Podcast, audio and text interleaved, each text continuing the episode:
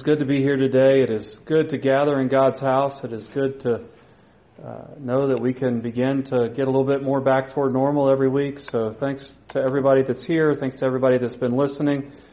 Um, just a couple of announcements as we begin. Um, thank you to everybody who's been helping out uh, throughout this uh, here at the church. I do appreciate that. And then also, um, Women of the Church has their monthly meeting this Tuesday night at um, it's Tuesday evening, is that right? Seven o'clock down in the fellowship hall. So please um, uh, take part in that. Are there any other announcements today? Well, if not, our call to worship comes from Psalm ninety-two, verses one and two. We are going to um, spend the month of June looking at uh, Psalm ninety-two as our call to worship, and we will hope we will be singing Bible Song one eighty-eight each week and working our way through the different sections of Psalm ninety, ninety-one. Excuse me, Psalm ninety-one. Psalm ninety-one is a very well-known psalm within the Associate Reformed Presbyterian Church, probably second to Psalm one thirty-three. And Bible Song one eighty-eight is probably second to twenty-six in the back as far as being known and being sung within the Associate Reformed Presbyterian Church. Um, it's a psalm that reminds us of God's protection.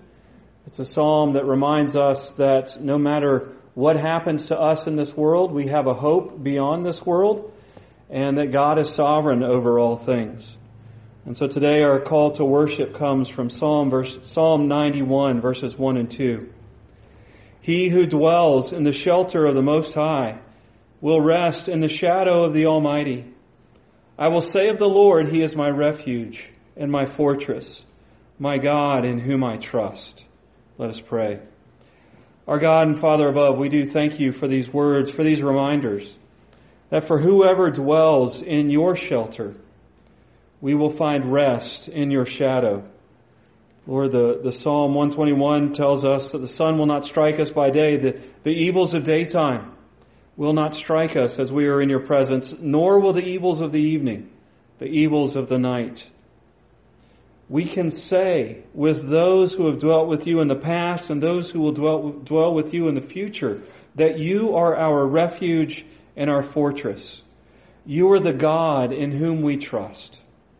Because we trust in you, because we know you well enough to know that you are trustworthy, we can rest in your presence. We can rest in the midst of our difficulty. And we can come apart from our world and be here in this place to worship you. We are here today for that very thing. May you be honored. May you be glorified by the worship that we offer. Our worship will come to you in many forms, and now specifically it comes to you in the form of the prayer that you have taught us. Our Father, which art in heaven, hallowed be thy name. Thy kingdom come, thy will be done, in earth as it is in heaven.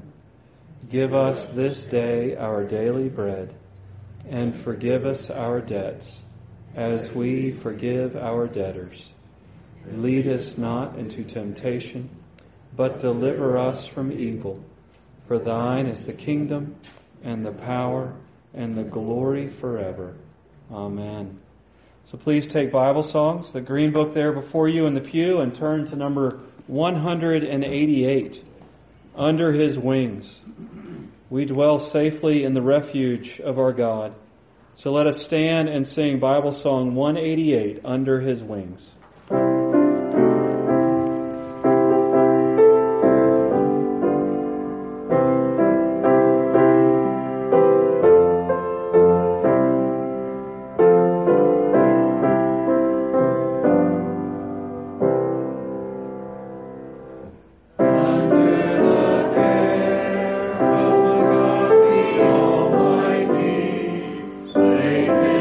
Secret place of the world.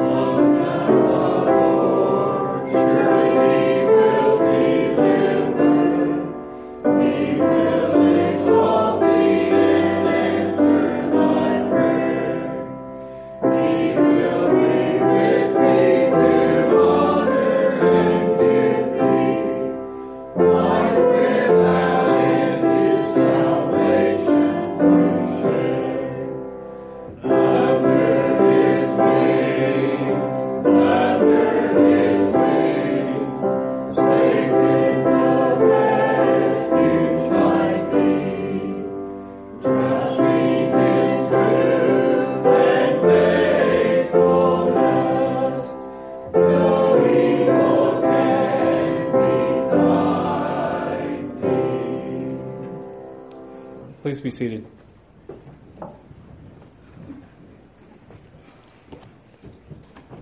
We are called to confess our sins before God. We are told that that He is merciful to those who come to Him and confess.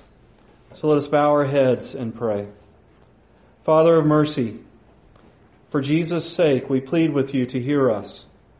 We are sinful in our closest walk with you, and it is only by your mercy that we continue to breathe and live.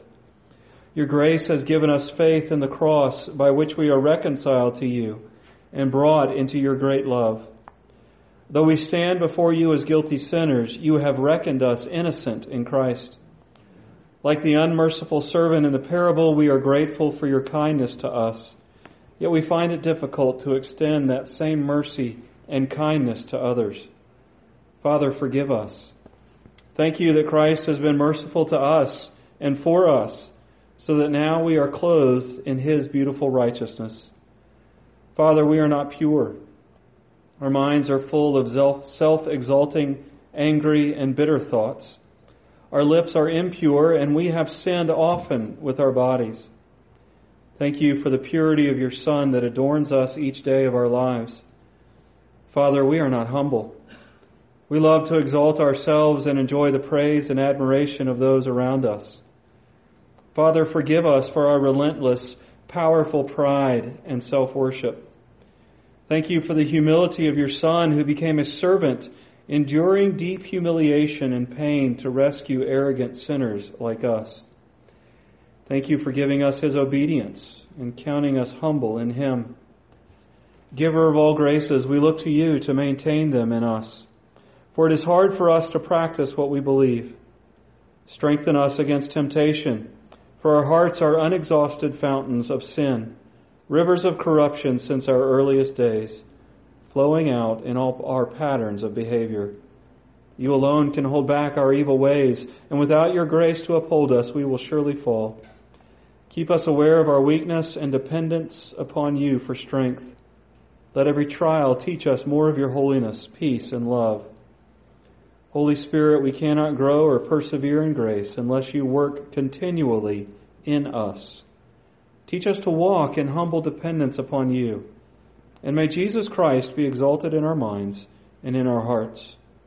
Let us see Him in all His glory, worshipped by angels and archangels, adorned by those He has redeemed. And make us deeply grateful that the mighty Prince of Peace has loved us and rescued us. Amen. Hear these words of assurance from Philippians two. And being found in human form, He humbled Himself by becoming obedient to the point of death, even death on a cross. Therefore God has highly exalted Him and bestowed on Him the name that is above every name, so that at the name of Jesus every knee should bow, in heaven and on earth and under the earth, and every tongue confess that Jesus Christ is Lord, to the glory of God the Father. Amen.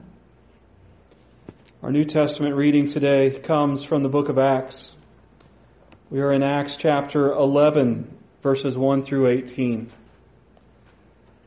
The apostles and the brothers throughout Judea heard that the Gentiles also had received the word of God. So when Peter went up to Jerusalem, the circumcised believers criticized him and said, "You went into the house of uncircumcised men and ate with them." Peter began and explained everything to them precisely as it had happened. "I was in the city of Joppa praying, and in a trance I saw a vision. I saw something like a large sheet being let down from heaven by its four corners, and it came down to where I was. I looked into it and saw four-footed animals of the earth, wild beasts, reptiles, and birds of the air. Then I heard a voice telling me, 'Get up, Peter, kill and eat.' I replied, 'Surely not, Lord. Nothing impure or unclean has ever entered my mouth.' The voice broke from heaven a second time, 'Do not call anything impure that God has made clean.'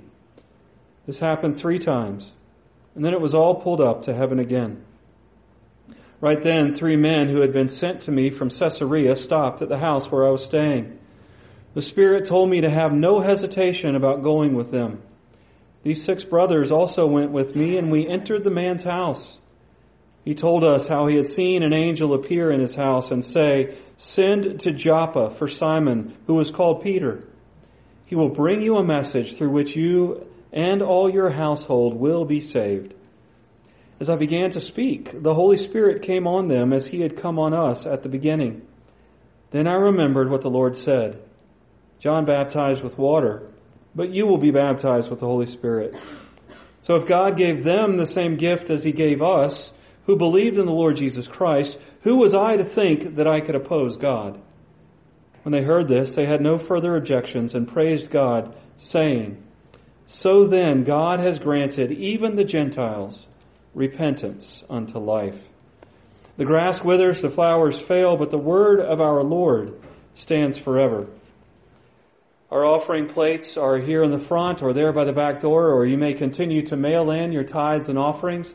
God has commanded us to support his work within uh, our country, within our state, our cities, and even around the world. And so I thank you to everybody who has continued to support us during this difficult time.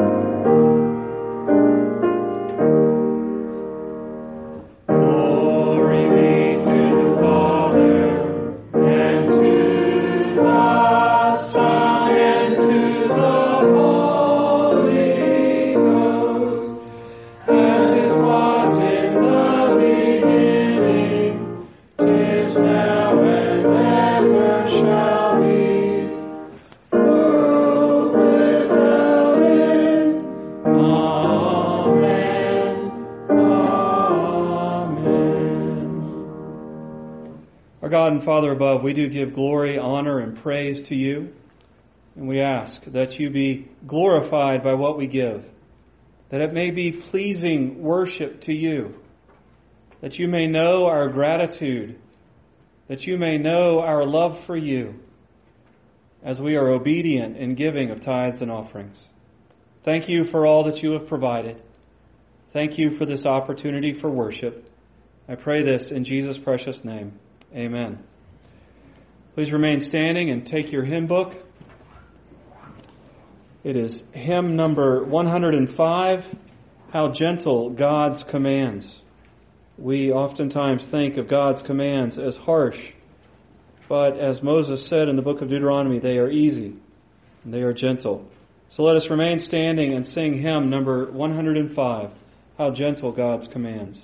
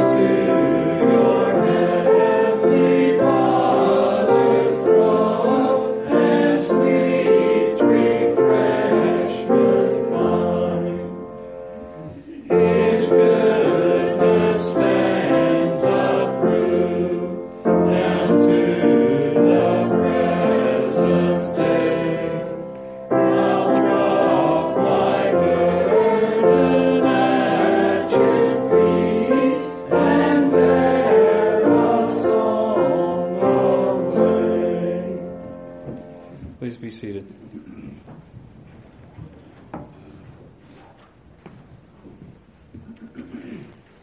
We gather with the saints who have come before, the saints who will follow after us, in proclaiming what it is that we believe. Spacebar.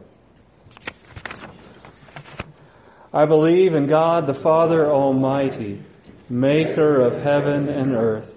I believe in Jesus Christ, his only Son, our Lord, who was conceived by the Holy Spirit and born of the Virgin Mary.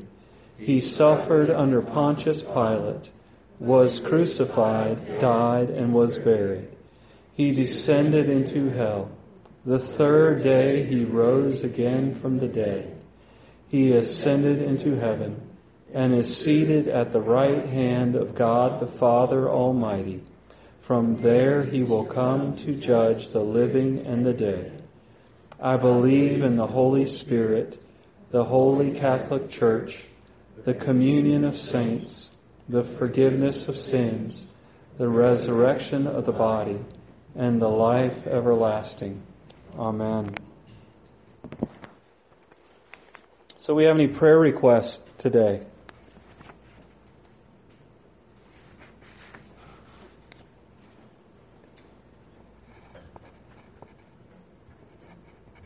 I think it's really important right now that we be lifting our country up in prayer. There's just so many things going on between this virus, between the civil unrest, the election that's coming up. And so we need to be reminded that Jesus is ruling, that God is sovereign, and that none of this is surprising him as much as it's surprising us. Any other prayer requests? Let's go to the Lord in prayer.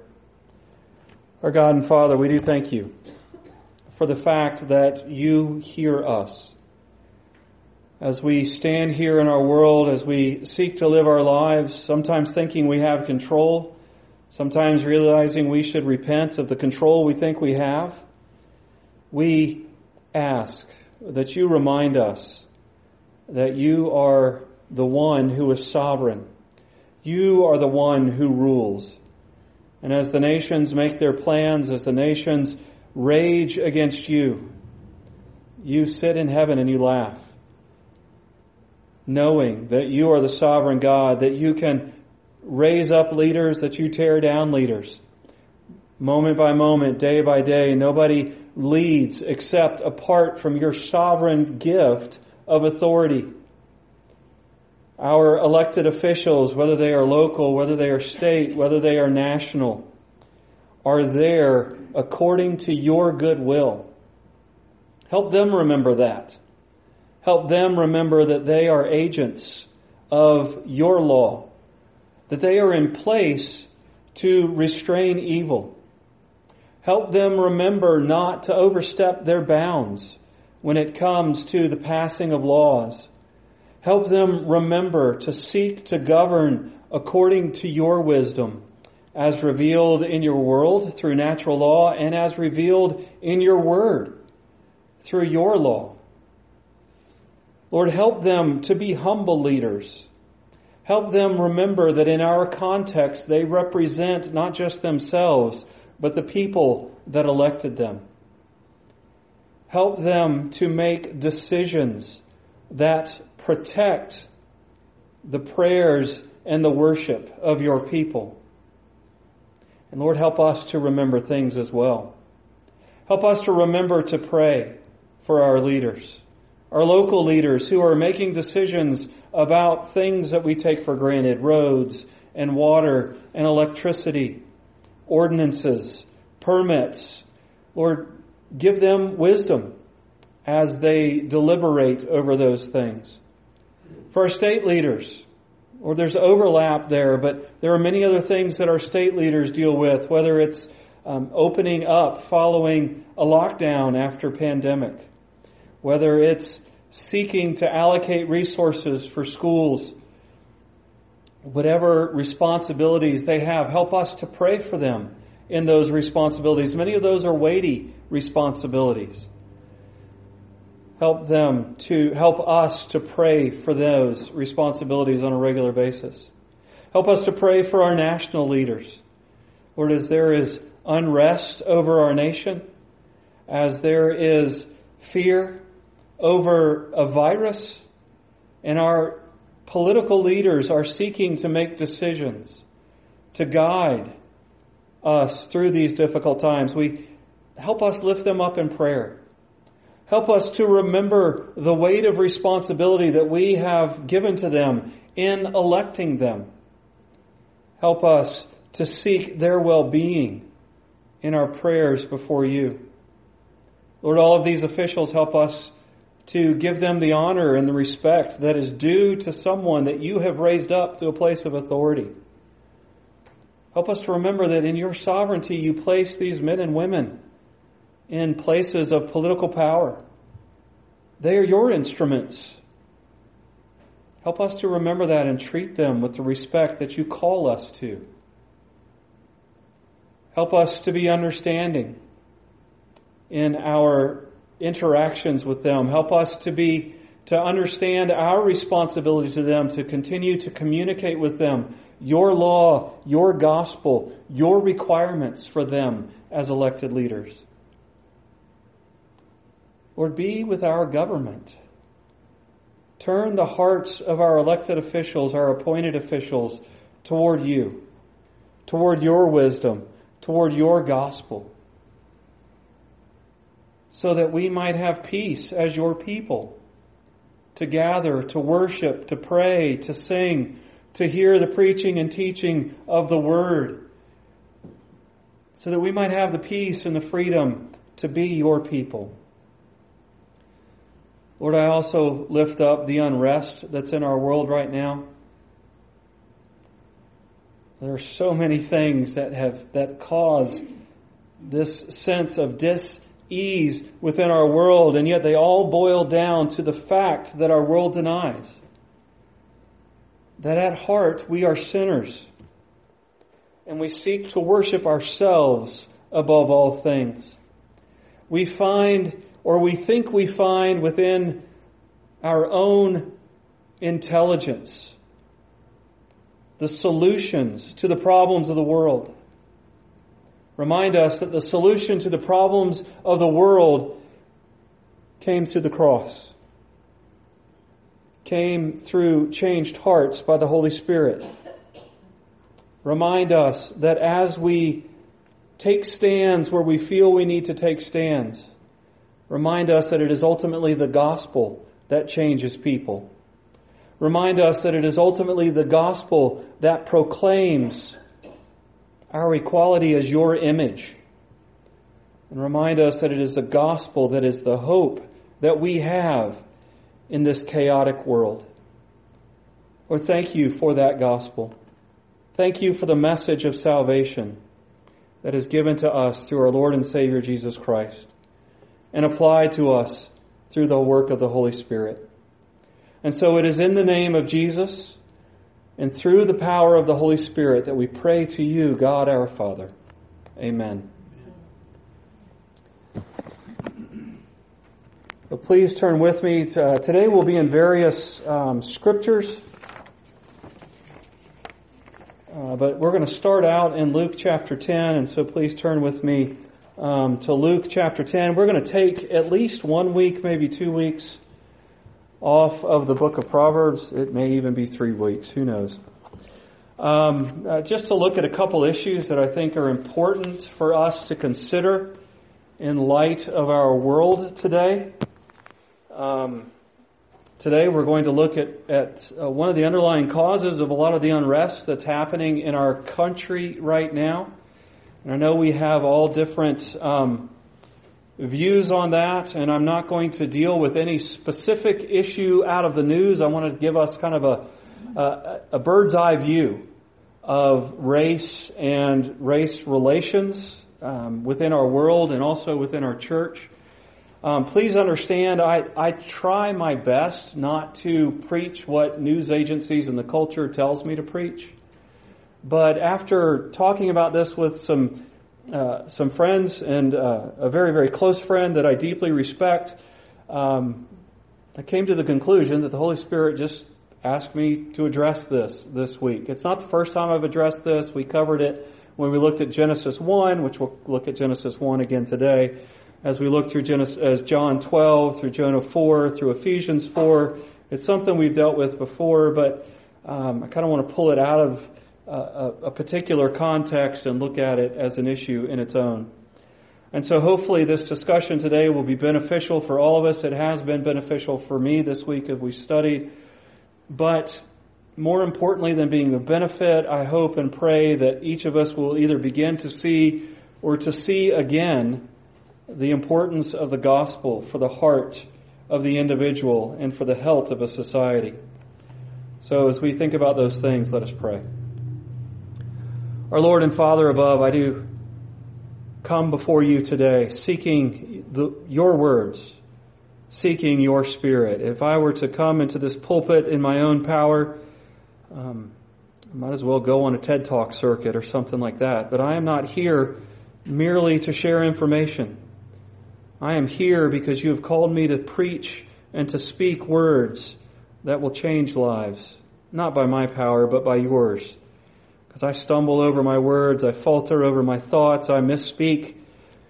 And yet, as a broken vessel trying to carry a glorious message, you shine through the cracks and you bring your people closer to you. And so I pray that prayer today, Lord, as I seek to carry your glorious message. Draw your people closer to you so that we might know you better, so that we might love you better. I pray this in Jesus' name. Amen. So in his article, Thabiti's Top ten Tips for Talking About Race, Thabiti Anyabwile's first tip is don't talk about race. Now, I know I'm breaking his first tip right out of the box, but not really according to the rest of the article. Um, our, our modern idea of race as a biological category is one that really has no basis scientifically or biblically. Biologically, on the level of genetics, there is zero difference between me or somebody who can trace their lineage to Africa or to Europe or to Asia or to South America. When the Bible talks about different tribes, different nations, different tongues, underneath all of them is the idea, which we'll cover here in a few minutes, that, that underneath all of those, those people who have different ethnicities, different languages, are all considered to be the image of God. And Anyabwile goes on to talk and to argue that most of what we talk about as race issues can be dealt with in other categories found within the Scripture. So that is what I'm going to attempt to do today. I'm going to look at three different categories that we can use as we handle our own hearts when it comes to thinking about race relations. The first thing we'll look at will be from Luke ten, twenty-five through thirty-seven. We'll seek to answer the question, who is my neighbor? We will look at Genesis chapter one, verses twenty-six through twenty-eight, and consider what is the image of God.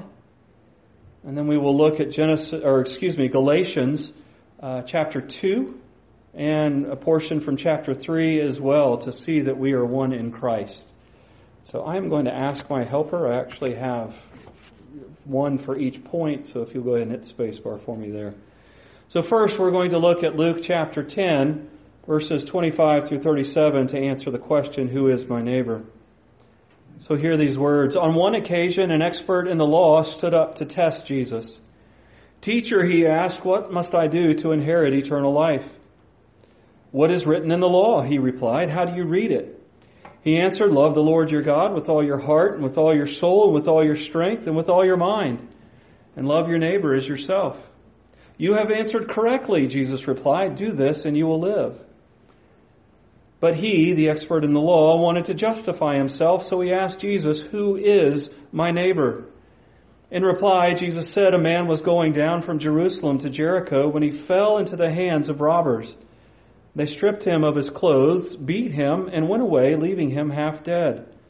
A priest happened to be going down the same road, and when he saw the man, he passed by on the other side.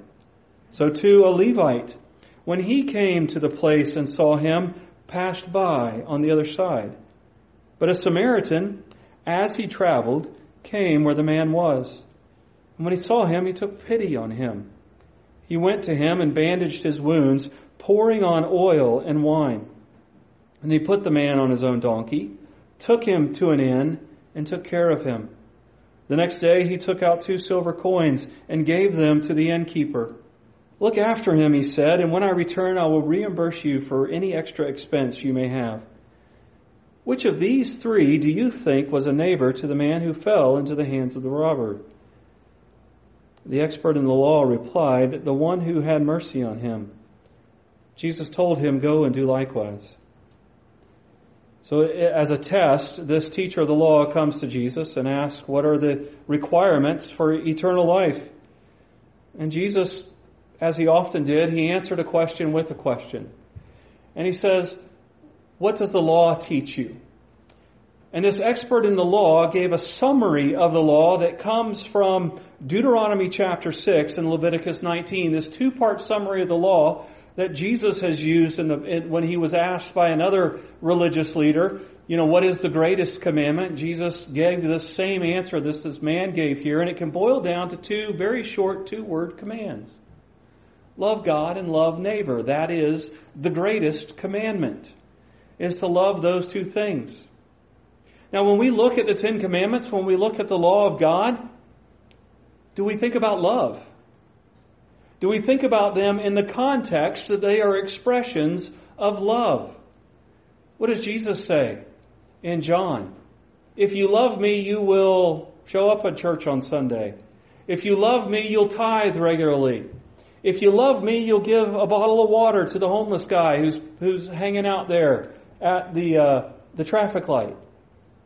No, he says, if you love me, you will keep my commandments. And the commandments, if we were to look at the Ten Commandments, we'll see that they break down along the lines of these two summary commandments, love God and love neighbor. The first four commandments deal with how we relate or how we love God. We're not to have any other gods. We're not to worship idols. We are to respect his name, and we are to respect the rest that we is, he, that he has given to us. We love God by honoring him above all other things. The next six commandments teach us how to relate to our fellow human beings, how to love our fellow human beings. Honor our parents and ultimately all authority. Don't murder. Respect marriage. Respect private property. Don't lie about other people and don't covet other people's stuff. So when Jesus gives his answer, when Jesus says that all of the law is important in the sense that the law teaches us to love God and to love neighbor, this expert in the law, as we are told, seeks to justify himself. Now, why would he want to justify himself? Well, he's asking here about eternal life.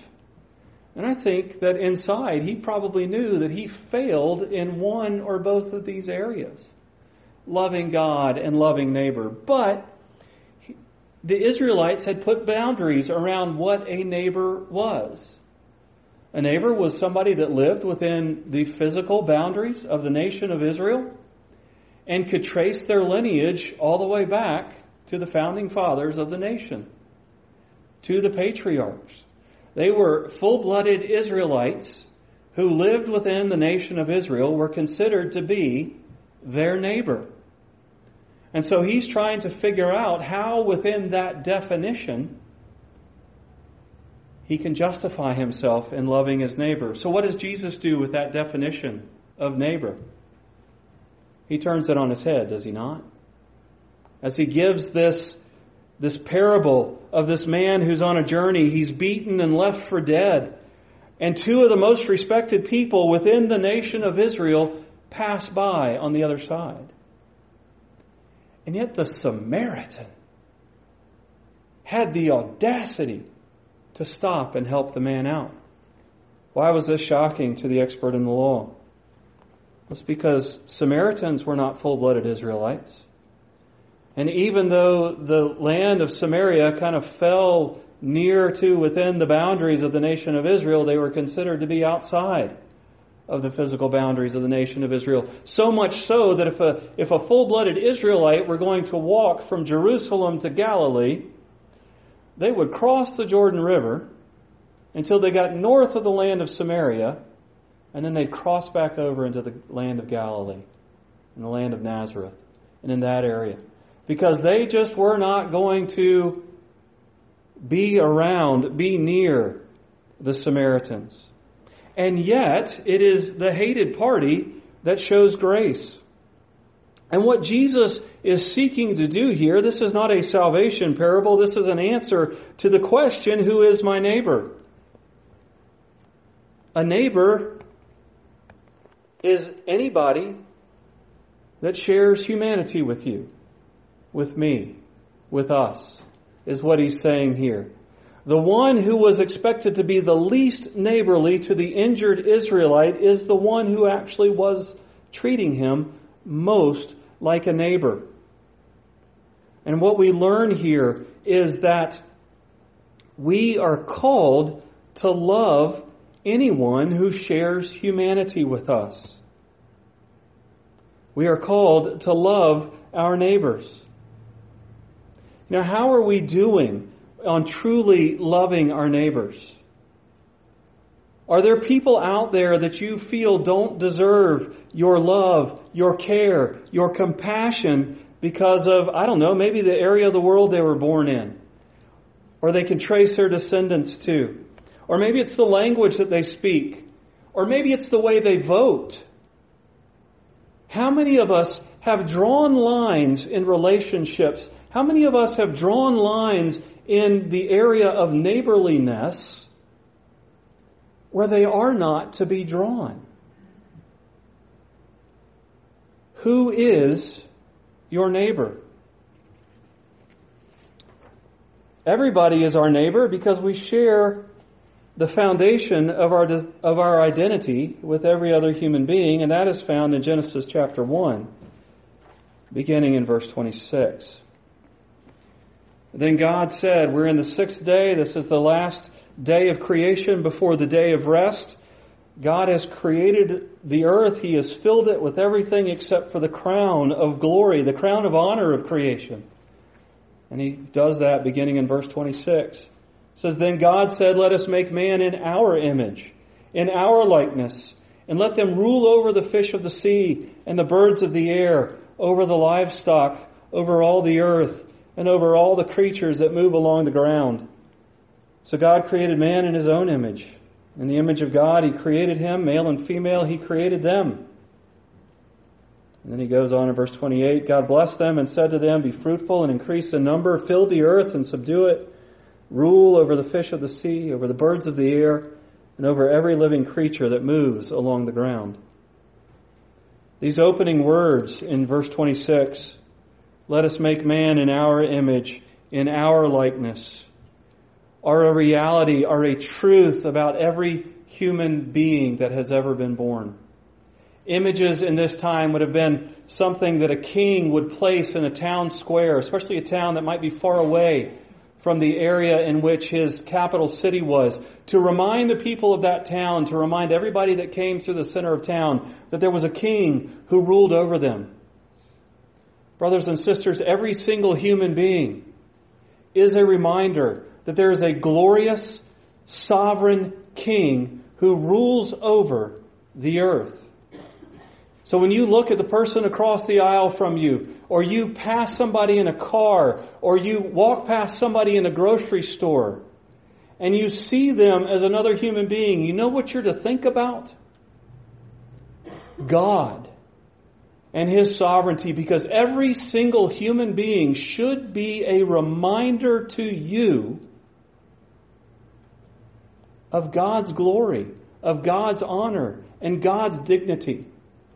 And it doesn't matter what that person looks like. It doesn't matter how able that person is. It doesn't matter what language they speak. They are still the image of God and a reminder to each and every one of us of His glory, of His majesty. And that gives every single human being dignity and respect, or it should. Because every single human being is an image of God. We are not just the next accidental animal step in an evolutionary process. Each and every one of us was carefully crafted and formed by God and with the dignity that we deserve because we are the image of God. And oftentimes we as humans, because sin has entered the world, we deny that image in other people. We seek to find ways to lessen that image, to lessen that glory, to lessen that dignity, to destroy it sometimes simply because they are different than you and I. You know what category the Scripture puts that in? Murder. Whenever we seek to destroy the image of God in another human being or seek to deny the image of God in another human being, we are guilty of murder. The larger, larger Catechism, question one thirty-six, says, what particular sins does the sixth commandment forbid? It's a long answer. I'm not going to read the whole thing, but it includes withholding the necessary means for the preservation of life. It includes hatred. It includes sinful anger. It includes oppression. And it includes anything else conducive to the destruction of anybody's life. And life is not merely a biological process. Life is the quality of what we live. Not in a medical term, but in a biblical term. In a biblical sense. Life is that sense of fullness that we have, and anything we do to take that sense of fullness or deny it to another human being within the bounds of God's law, we are guilty of murder. When we deny the image of God in a fellow human being simply because they are different from us, we are guilty of violating that sixth commandment. We are guilty of not loving our neighbor. We are guilty of not loving God. As I said, we were all created in the image of God. And yet, Genesis three happened. It would be so nice if the history of humanity ended at the end of Genesis two, but it doesn't. Genesis three happened. And humanity and their sinfulness gathered together on the plain of Shinar and sought to become gods themselves. And so to rein in or to restrain sin, God confused our languages, set up divisions among humanity based upon language so that we would not be as sinful as we possibly could be together. And we even took that grace and have twisted it. And yet we have the gift of Babel being reversed. We see that in Acts chapter two. As the Holy Spirit comes upon the apostles as they are proclaiming the gospel, people of many different tongues, many different languages can hear the gospel in their own language. And Peter was the one there proclaiming powerfully that message in the midst of the reunification of Babel. And Peter even had that experience of the dream that God gave him when he was in Joppa. And he took the gospel to Cornelius' household.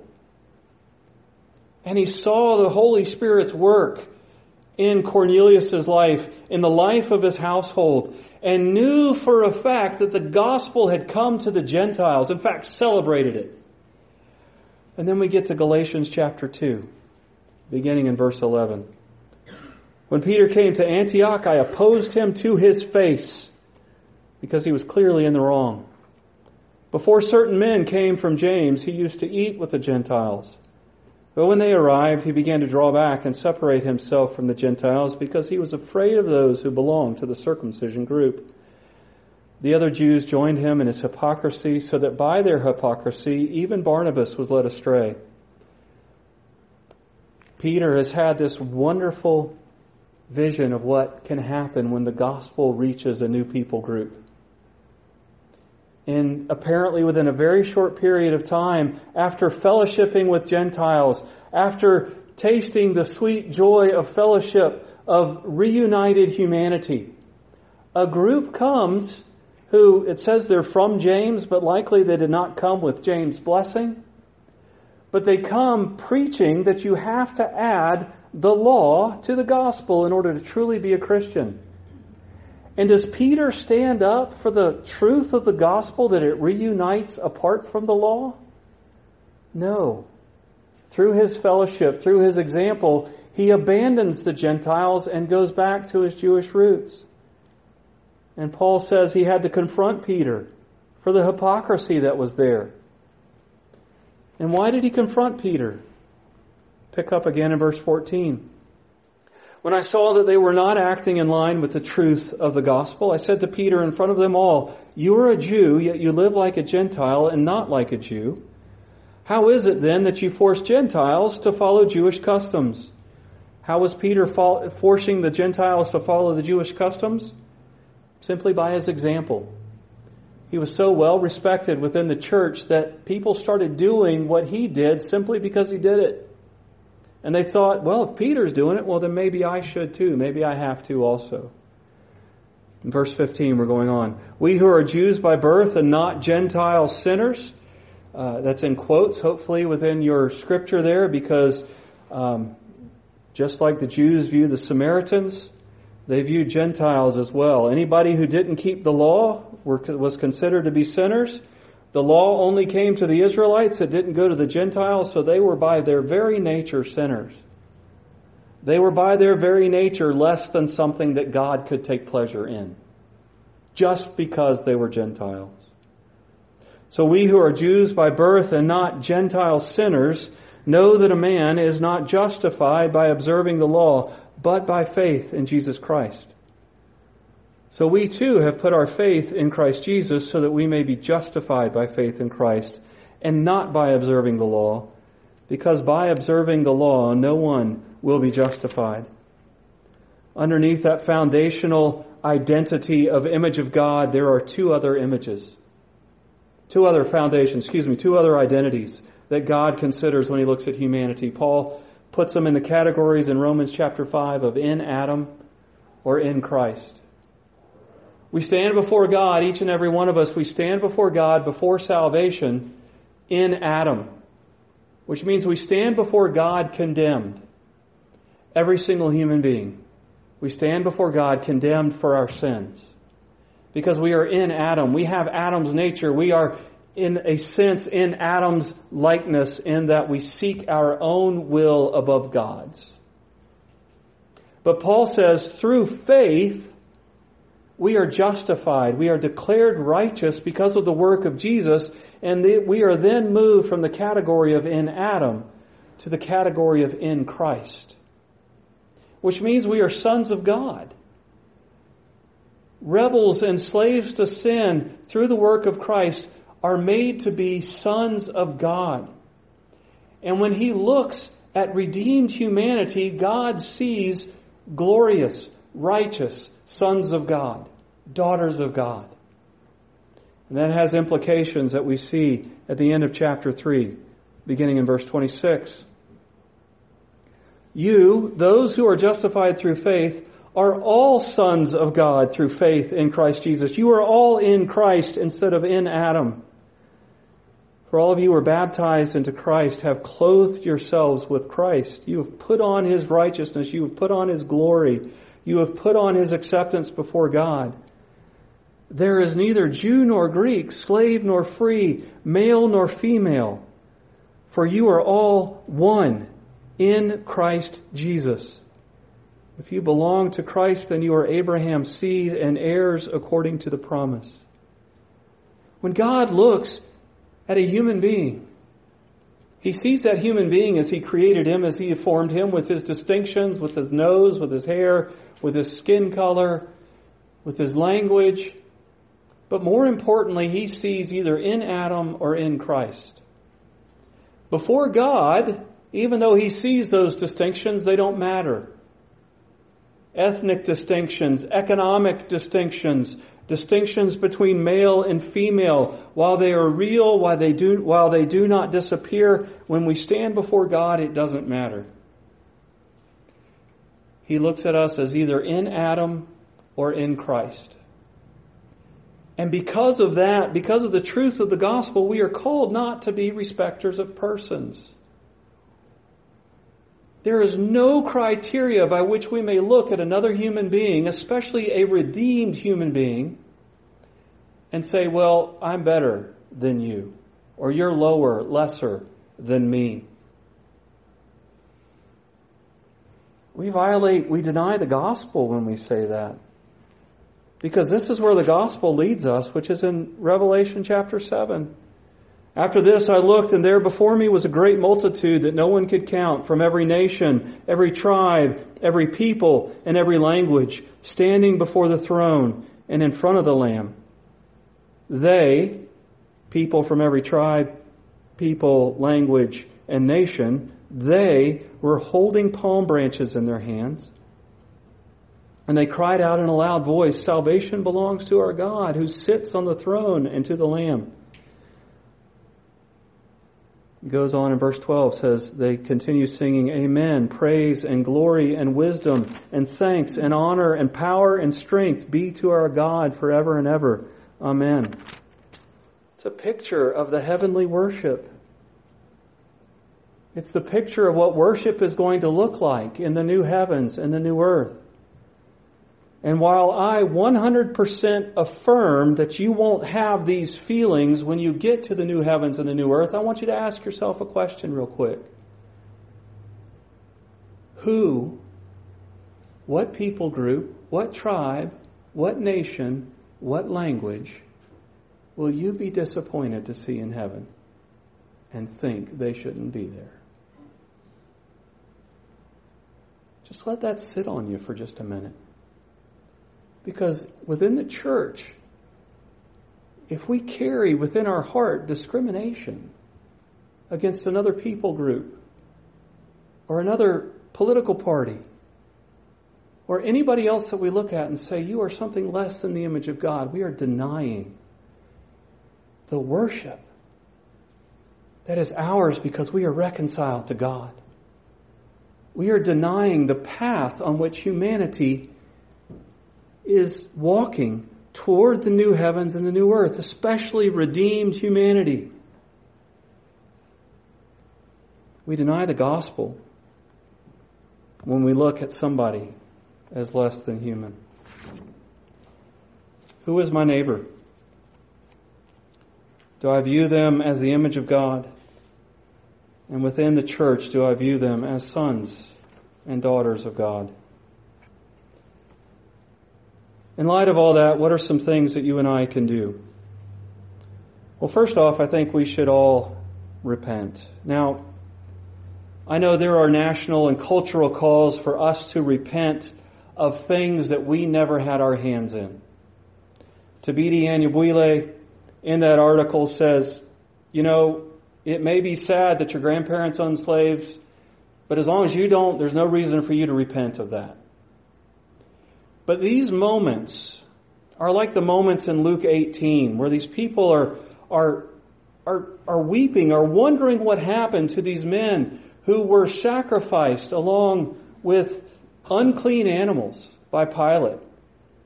And Jesus says, don't look at their life to see what they did wrong. Search your own heart to see where you need to repent. Do you need to ask God for forgiveness for attitudes within your heart that violate His image or His gospel? Do you need to track somebody down from youth? I remember it was a it was a he's a man now, he was a boy at the time, but an African American person that I went to school with that I was hateful to. I wasn't necessarily hateful to him because of any particular thing about him. I just didn't like him. And I said horrible things to this African American man. I wish I could find him. I wish I could go Livingston. Man, I, there's nothing I can say to make what I said right. But will you forgive me anyway? I, I can't find him. But I wish I could. Second, get to know somebody who's different from you. This may start with spending time with somebody who votes differently than you. I know I've picked on race a lot, but I think oftentimes within the conservative church, we conflate conservative theology with conservative politics. Did you know that if you sit down with somebody who votes differently than you do, you may find out they want the same thing you do for this country, they just see a different way of getting there? They want a better place to live. They want a safer place to live. They want better economic opportunities for everybody. They just see a different path to it than you do. But sit down and spend time with another fellow human being who doesn't fit your normal neighbor group. Not because you're trying to earn points for having ethnically diverse friends, but because they are fellow images of God, because they are your neighbor. Third, and this is the last thing I'm going to give you, but it's by no means an exhaustive list. There are so many more things we could do to help out with this. We have to do, we have to start in our own life, though. But the last thing is to speak up. You know, you don't have to go to a protest to show your desire to be a better Christian when it comes to these issues. The sad and sinful reality is that most of us have, at best, been in the room when demeaning and degrading things have been said about someone of a different nation, a different tribe, or different language. At worst, we've taken parts in those things, either laughing at the jokes or telling the jokes or making dehumanizing and hateful comments. The next time you hear something like that, be like Paul. I mean, here's Paul, kind of a brand new apostle. And he's going up against Peter because Peter was wrong. You might lose friends. You might cause difficulty within your family. But, you know, you hear demeaning words about another people group or another language. At least say, you know what, that's not right. At least say, I, if this is how we're going to talk, I can't stay in this room. At least be willing to stand up and call out sin, whether it's in the workplace, whether it's in the family room, whether it's out on the trail. See, Jesus promised us a far greater family, a far greater group of friends, both here and in the world to come. It's a diverse family. It's a family that oftentimes will not look like you, will not look like me, will not look like everybody in this room. But it's a forgiven family. And it's God's family. Let us pray.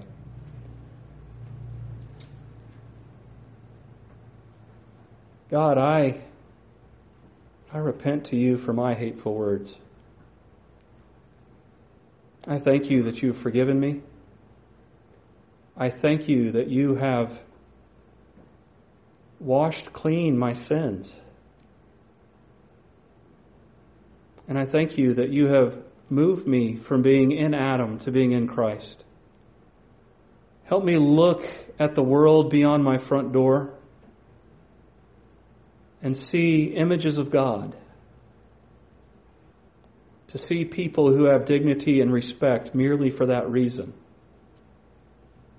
Help me to treat them as my neighbor, to give of myself to them, to serve them, to love you by loving them.